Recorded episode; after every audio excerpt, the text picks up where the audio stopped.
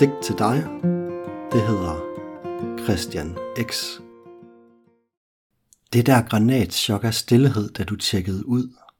Og det elektroschok, da du kom tilbage. Tak Gud.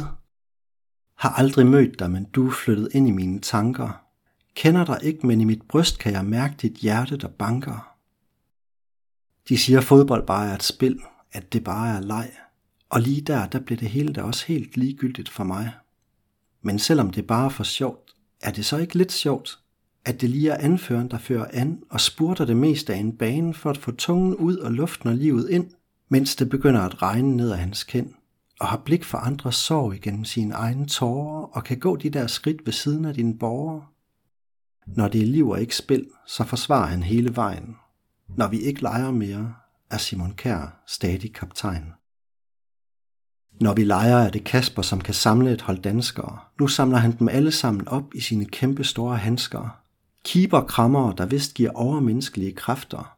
Han ligner lidt den far, det her samfund sukker efter. Det er for sjovt, når vi leger, at vi hader hinanden, og håber, at AC bare en enkelt gang vil gå efter manden. Når det ikke er leg, så råber blodet til blod, rytter hvidt til hvidt og blåt, og alle de andre, vi har spillet imod. Sikke en salve for sjælen, når deres spillere klapper os tilbage. Det her er ikke mere et spil, men hjertesprog, rytme og slag. Ligesom Lukaku, som tømmer det hele ud i et tv-signal. Ligesom Song, hvis fingre former et 23-tal.